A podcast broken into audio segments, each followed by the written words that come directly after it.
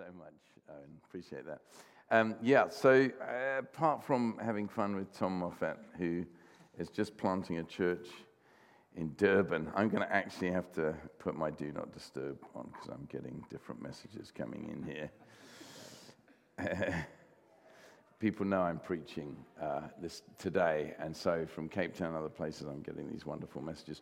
So I thought what I would do, because Owen said that you're about to go into a series on the Holy Spirit and his gifts. And so I thought I would do, and I, I said, to, what about if I did a kind of a general introduction to the work of the Holy Spirit in the local church? And so that's what I'm going to do. Um, so the title I've got, and I don't have slides because I've basically got one point, which is you'll find out what the point is. the message I've called the church and the Holy Spirit. Um, but if you've got a Bible, turn with me to 1 Corinthians in chapter 12. Because I want to ask the question what did the church look like? What did the church look like in the New Testament? And in, in the letter to Corinthians, Paul is definitely responding to requests he's received for advice on a number of topics. You know, normally in Paul's letters, or sometimes they're called the epistles, it's just an old fashioned word for letters. In Paul's letters, he usually outlines, you know, who Christ is, what Christ has done for you, and then how then we should live in response to who Christ is and what Christ has done for us. What we have here in, in uh, Corinthians is a, is a different thing. He's moving from topic to topic. And so it actually gives us a really interesting glimpse into the early life of the church or the, the life of the early church. What church life was like, what happened when the churches met together. And so from chapter 11 to chapter 15 of 1 Corinthians, he discusses what actually happens when the church gathers together, when it meets for public worship. So we get to see what church was like. We get to visit, if you like, on a Sunday. And not just any church, but a church that was specifically planted by Paul. So this is a Paul church plant and was overseen by Paul as well. Now, it is one particular church, but it's very clear from this and from his other letters to other churches that, in terms of what actually took place in their meetings, he is dealing with common features. Common features, or as, as he himself calls them, traditions. So, 1 Corinthians 11, verse 2, before he gets into the kind of what happens in the public meetings, he says this I praise you because you remember me in everything and hold fast to the traditions just as I delivered them to you. Now, I remember as a new convert, I was converted in my 20s. When I first saw, saw the word traditions, I felt slightly nervous because traditional church was one of the things that put me off Christianity in the first place. The traditions of the institutional church were not attractive to me at all. The ornate gold covered crosses, the strange robes, the stand up, sit down, the mumbled liturgy, the dust and shadows of the cold buildings, all of that seemed to me a remnant of an ornamental faith of the, the past. Um, but of course, uh, after my conversion, even though I, I thought maybe in the olden days people found something inside all of that, but even after my conversion, I was concerned by this word when I encountered it in 1 Corinthians 11 traditions. You remembered the traditions. You're still following through with the traditions just as I taught them to you. And I was nervous of that word because I thought, okay, that could be misinterpreted. But of course, when I got to know chapters 11 to 14, if you've got a physical Bible, you can flick through and see. And I saw what were the traditions that Paul was actually talking about, which he outlines in those chapters, I felt much better. I felt so much better. That portion of Scripture is mainly about the continued power and gifts of the Holy Spirit operating in the local church. And of course, I trust this is true for you. I'm sure it is. We want to follow Scripture. We want to follow Scripture. We want to be shaped by the Bible.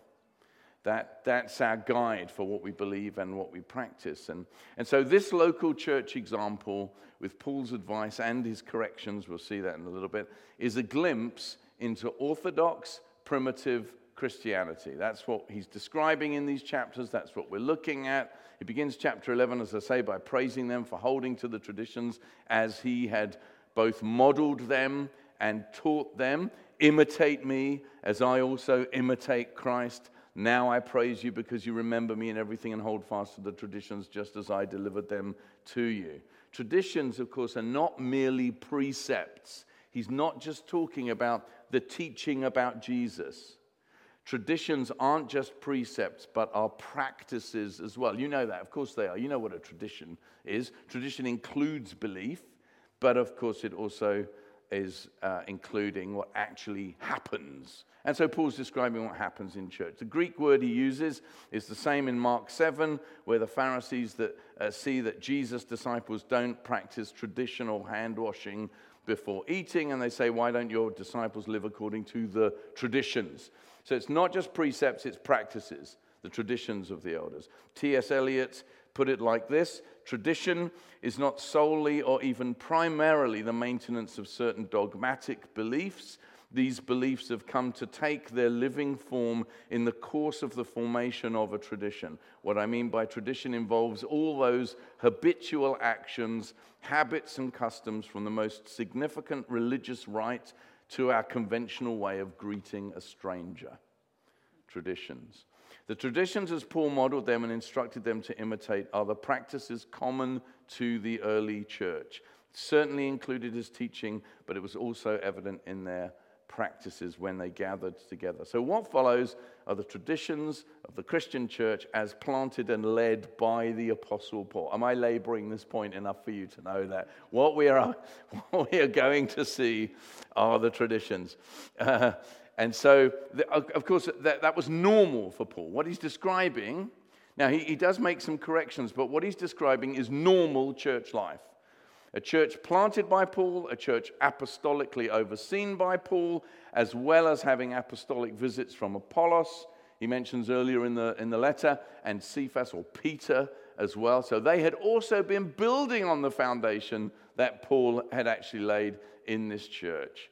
And what we're about to read is normal. He commends them for continuing in these traditions. He outlines in chapter 11, because it's 11 to the end of 14, uh, how men and women come together in worship, conscious in terms of what would be honorable or fitting in their cultural context. As they eat meals together, they break bread, and they fellowship. And then, so church wasn't just going to a, a, meeting here. There seems to be meals and breaking of bread and kind of what the Methodists called, called the love feasts, where there was a sharing of food together, and they were making some mistakes on that as well.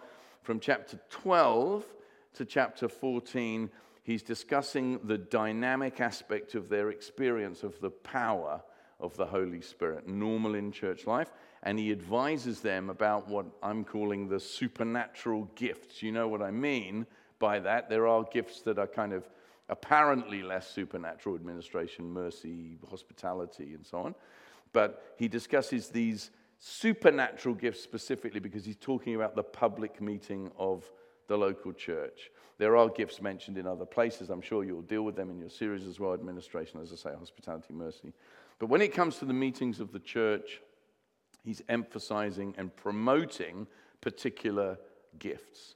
And that's an important point because even though the Corinthian church were clearly going over the top in certain respects, Paul very definitely affirms these gifts. Now, he provides some boundaries for their use as he strongly encourages their continuation And he reminds them as well, he drops 1 Corinthians 13 into the middle of the argument in terms of how these gifts should be used and the respect which we should have for one another and the love that should be evident in the use of these gifts. We, therefore, should be careful not to water things down, not to try to de-charismatize the New Testament. I think we've, we're coming in at the tail end of a lot of effort to de-charismatize, to take the charismatic out of the New Testament. Martin Luther said, Let God be God. I mean, I, I think that's helpful. Let God be God. Who are we to try and adjust how God wants to work in the life of His church? And so, as believers, we ought to allow the Word of God and the Spirit of God to teach us. So, with that, all of that in mind, let's read these verses. Um, but keep in mind, I'm giving a broad introduction to the work of the Spirit, so I'm not going to go into these verses in particular detail. But let's read them so you get the idea of what we're talking about, particularly if you're not familiar with the letter itself. So, uh, picking up from verse 1 in 1 Corinthians chapter 12. Now, concerning spiritual gifts, brothers and sisters, I think this is the New American Standard. I didn't write it down, sorry for that. Now, concerning spiritual gifts, brothers and sisters, I do not want you to be unaware. You know that when you were pagans, you were led astray to the mute idols, however you were led. So you used to worship, but you worshipped idols that didn't speak. Contrast God is a God who speaks. That's what we're looking at, how God speaks. So, he's saying, You were led astray to the mute idols, however you led. Therefore, I make known to you that no one speaking by the Spirit of God says Jesus is accursed. And no one can say Jesus is Lord except by the Holy Spirit. I mean, obviously, say it and mean it. Now, there are varieties of gifts, but the same Spirit. There are varieties of ministries and the same Lord. There are varieties of effects but the same God who works all things in all persons. You pick up a Trinitarian, there's, a, there's an element of three coming in there. But interesting, varieties of ministries, varieties of effects. There are effects of the Holy Spirit as well, varieties uh, of gifts. So 4, 5, and 6. Verse 7. But to each one is given the manifestation of the Spirit for the common good. So that's what they're for. They're for the common good. For to one is given the word of wisdom through the Spirit, to another the word of knowledge according to the same Spirit, to another faith by the same Spirit, to another gifts of healing, hallelujah, by the one Spirit. To another, the effecting of miracles, be good to see more of that. To another, the prof- uh, prophecy. To another, the distinguishing of spirits. To another, various kinds of tongues. And to another, the interpretation of tongues. But one and the same Spirit works all these things, distributing to each one individually just as He wills. And I suppose this is my one point headline the Corinthian challenge versus our challenge. Paul is responding, as I say, to a number of concerns, one of which was about the exercise of spiritual gifts in the church meetings, the public meetings of the church. They were still operating in the gifts enthusiastically as he had modeled to them as we read through the book of Acts, but they were perhaps tilting into overuse. As you read through these chapters, 12 to 14, it sounds almost as though there were parts of the meeting where nothing was said in the local language at all. In other words, one after another would get up and speak in tongues at length without interpretation. And Paul puts a boundary, he doesn't forbid that, but he puts a boundary on it. He says you can have three. Three times that can happen and no more. And that's worth noting. He's not killing the thing, he's just saying, okay, I don't know why he says three, but he just says two at the most three. Many people, obviously, in the congregation were enjoying the ecstatic nature of all of this. And of course, you would if you've been filled with the Holy Spirit. But in terms of intelligible content, not much was being communicated. People were being healed, miracles were happening, there was teaching happening too, but it was all so in house that it would be difficult for new people or outsiders to receive it. So he says, two public tongue speaking moments, maybe three at the most, but with interpretation. He's being very careful not to rubbish or downgrade the gifts. He's not doing that. He's not downgrading the power of the Holy Spirit, the experience, the dynamic experience of the Spirit. He's not squashing anyone's faith, but he is guiding them in how to use these gifts for the benefit of most people. Now, it's difficult to understand how some Bible teachers can read Paul and conclude that he's shutting it all down. It's very obvious that he is not shutting it all down. He's not shutting it all down for the sake of the non believer or for the outsider, and he's not shutting it all down because it's not the kind of church that he wants to build. It's exactly the church that he's planted. It's exactly the church that's continuing on with the traditions as he modeled them and taught them. It's exactly the kind of church that he wants to see, but he's putting some boundaries in. That's absolutely obvious. How can people look at these chapters and say, well, it must have been so wild that stay as far away from that stuff as possible? It's not for the church today. That is not what Paul is saying. And he's also not saying, let's just, I've got the solution is let's take this out of the main meeting out of the public meeting and move it into like a back room somewhere where no one can see. He's not saying that. Are, do you want the Bible? Do you, do you want Paul and Paul's teaching for how to, he was a wise master builder. Do you want to listen to the Apostle Paul or do you want something else? So I want to urge you. I know you've been going for a few years now, and it's, but it still does feel, doesn't it? We're still in the planting phase. It still feels like we're in the planting phase. So I want to urge you to take a clear position in favor of the overtly supernatural aspects of the Christian faith.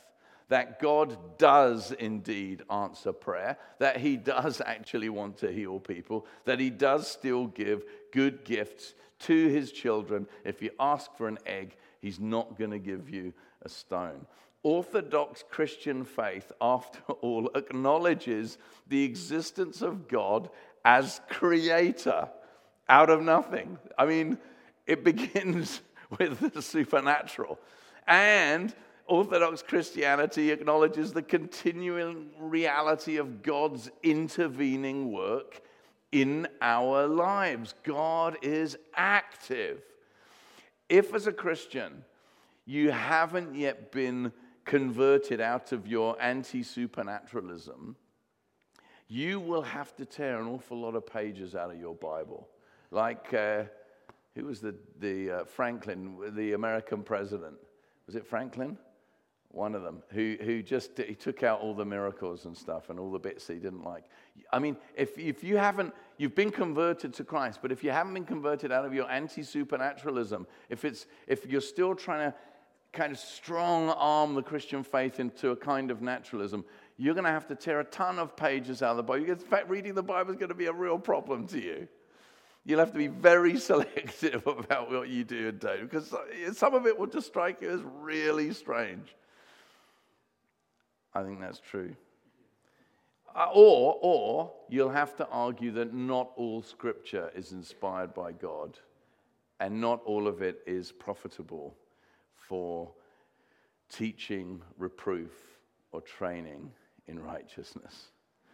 Conversion to Christ means fully accepting His word and His spirit. Conversion to Christ means conversion to the triune God.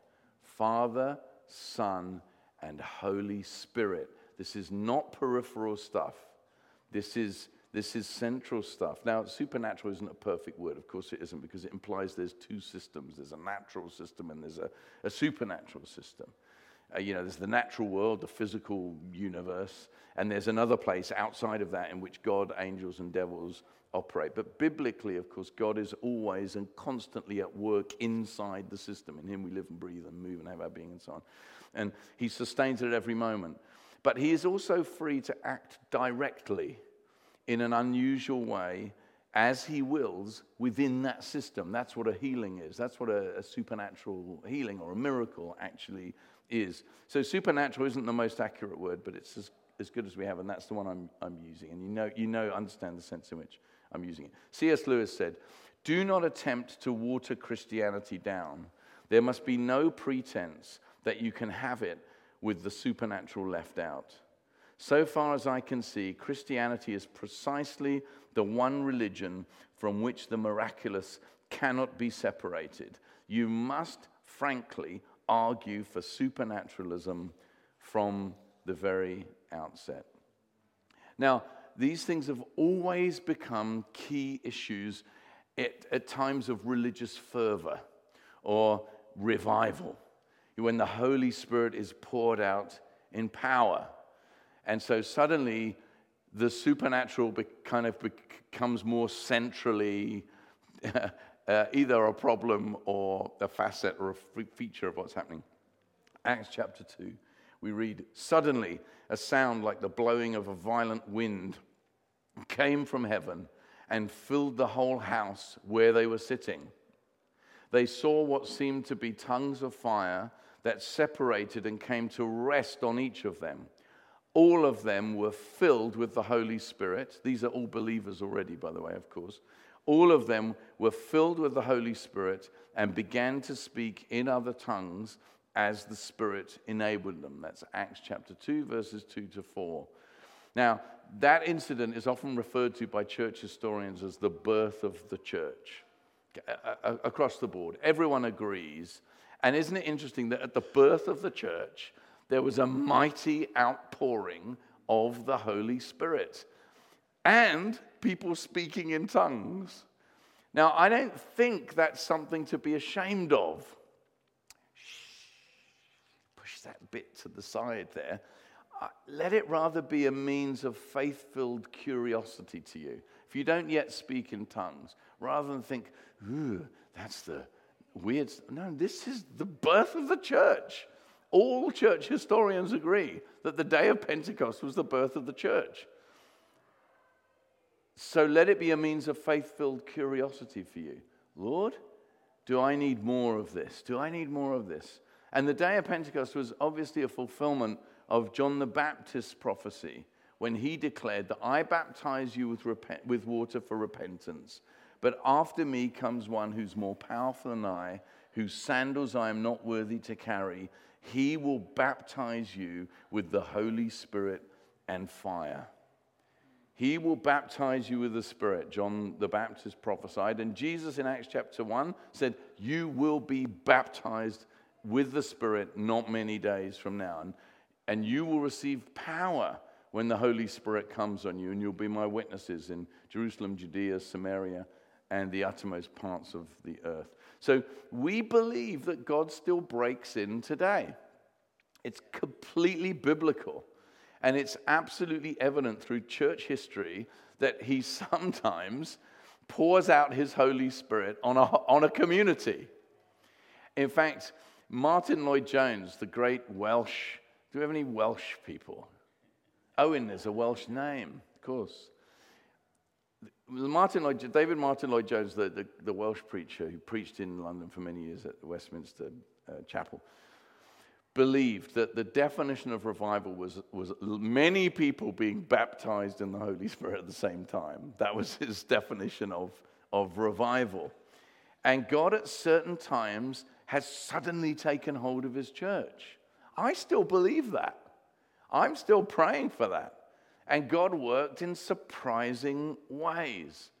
There are times when God empowers his church and breaks the chains of sin, spreads the good news of Christ in kind of un, uh, seemingly unstoppable ways, and creates communities of believers that can honestly be described as the dwelling place of God in the Spirit. That's what God has done throughout church history. Now, following an amazing outpouring of the Holy Spirit in the North American town of Northampton in 1736, I'm taking you to Jonathan Edwards. Jonathan Edwards compiled a report of what happened, and he called it a narrative of surprising conversions. It's an absolutely fascinating document. It's not, a, it's not a long book or difficult to read. It's just the story of what happened. And, and you should read it if you're keen on that kind of thing. Let me quote from it. He says this The work of conversion was carried on in a most astonishing manner. Souls did, as it were, come by flocks to Jesus Christ.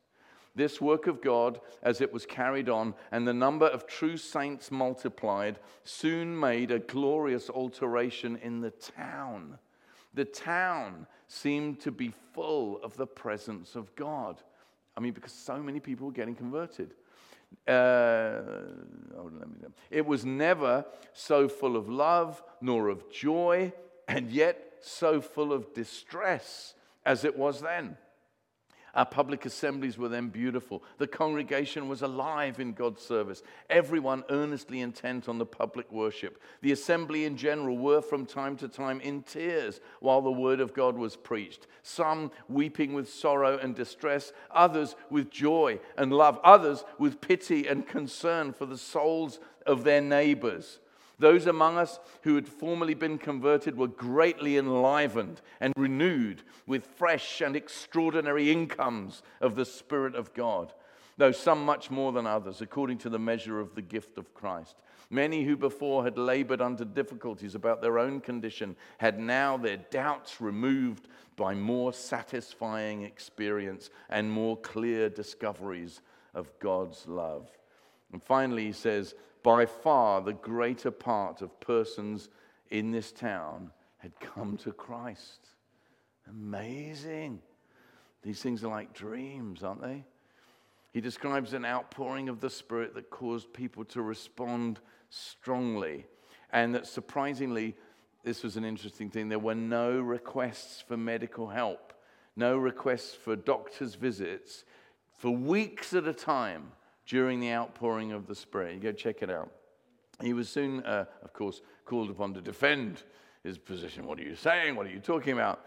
And so he wrote a second pamphlet, which was called The Distinguishing Marks of a Work of the Spirit of God. And like Paul, and this is why I mention him, very like Paul in the, in the, in the letter to the Corinthians, he doesn't downgrade the work of God or the work of the Spirit that happened in people's lives. He doesn't distance himself from these things. His opening statements, I think, are a beautiful example of objective, reasonable, and biblically based thinking. This is what he says. L- listen to, to this. What the church has been used to is not a rule by which we are to judge, because there may be new and extraordinary works of God and he has previously worked in an extraordinary manner. He has brought to pass new things and has wrought in such a manner as to surprise both men and angels. And as God has done thus in times past, so we have no reason to think but that he will do so still. The Holy Spirit is sovereign in his operation, and we know that he uses a great variety, and we cannot tell how great a variety he may use within the compass of the rules he himself has fixed. We ought not to limit God where he has not limited himself. That's powerful. We ought not to limit God where he has not limited himself. Come on. Let God be God. Let's be guided by God's word. Now, Edwards may have got other things wrong, but on these things, he was right. So, as you enter this season, I didn't realize Doug was coming next week, so you're going to jump over next. I don't know what he's doing next week, but as you enter this, this series on spiritual gifts, the reality of the power of the Holy Spirit, Let's be receptive to God working in us.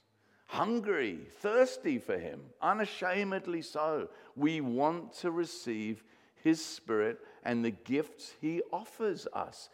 who, do, who are we to say, oh no, I don't want the, your gifts, God? I mean, we're daft if we take that position. No, help me mature in my faith. Help me get it right, Lord. Our problem isn't the Corinthian problem, tilting into overuse. Our problem is the other way that we are moving ever away, incrementally away from the work of the Holy Spirit in our day and generation. And I believe God's calling us back because here it is in the Bible. In the Bible. So we want to receive His Spirit. And, and, and, as I say, perhaps in the revival that Edwards described, you know, the church of, may have been tilting towards an overemphasis on the effects of the Spirit, people falling down and all of that. Happened in the Methodist revival, happened with Whitefield, happened with Wesley, happened with uh, Edwards, happened with Howell Harris, and, and all the rest of them every revival, you talk about the Irish revivals, the Welsh revivals, the, you know, the coming of the Holy Spirit, there are varieties of effects. It, it affects people in different ways. Let's not be scared of, of that, but let's not, let's not over tilt in the wrong direction. We're not even having that. We're not even experiencing that. Let's not start trying to balance away from what we're not even in. Terry Virgo wrote on Twitter recently to accept that the gifts of the Holy Spirit are still available today, but not to seek them earnestly, is to devalue them and regard them as unnecessary or maybe simply a nuisance. This emphasis that I'm bringing you today, and this emphasis that I'm pressing on you, is not a call to craziness it's actually a call back to biblical Christianity, I believe. And it's actually a call back to honoring God as God. I honestly believe that. Paul's exhortations in 1 Corinthians are an amazing example of apostolic wisdom. It would have been so easy for him to shut down these supernatural gifts the tongues, the interpretation, the healings, the miracles, the prophecy, and to exalt preaching. He doesn't do that.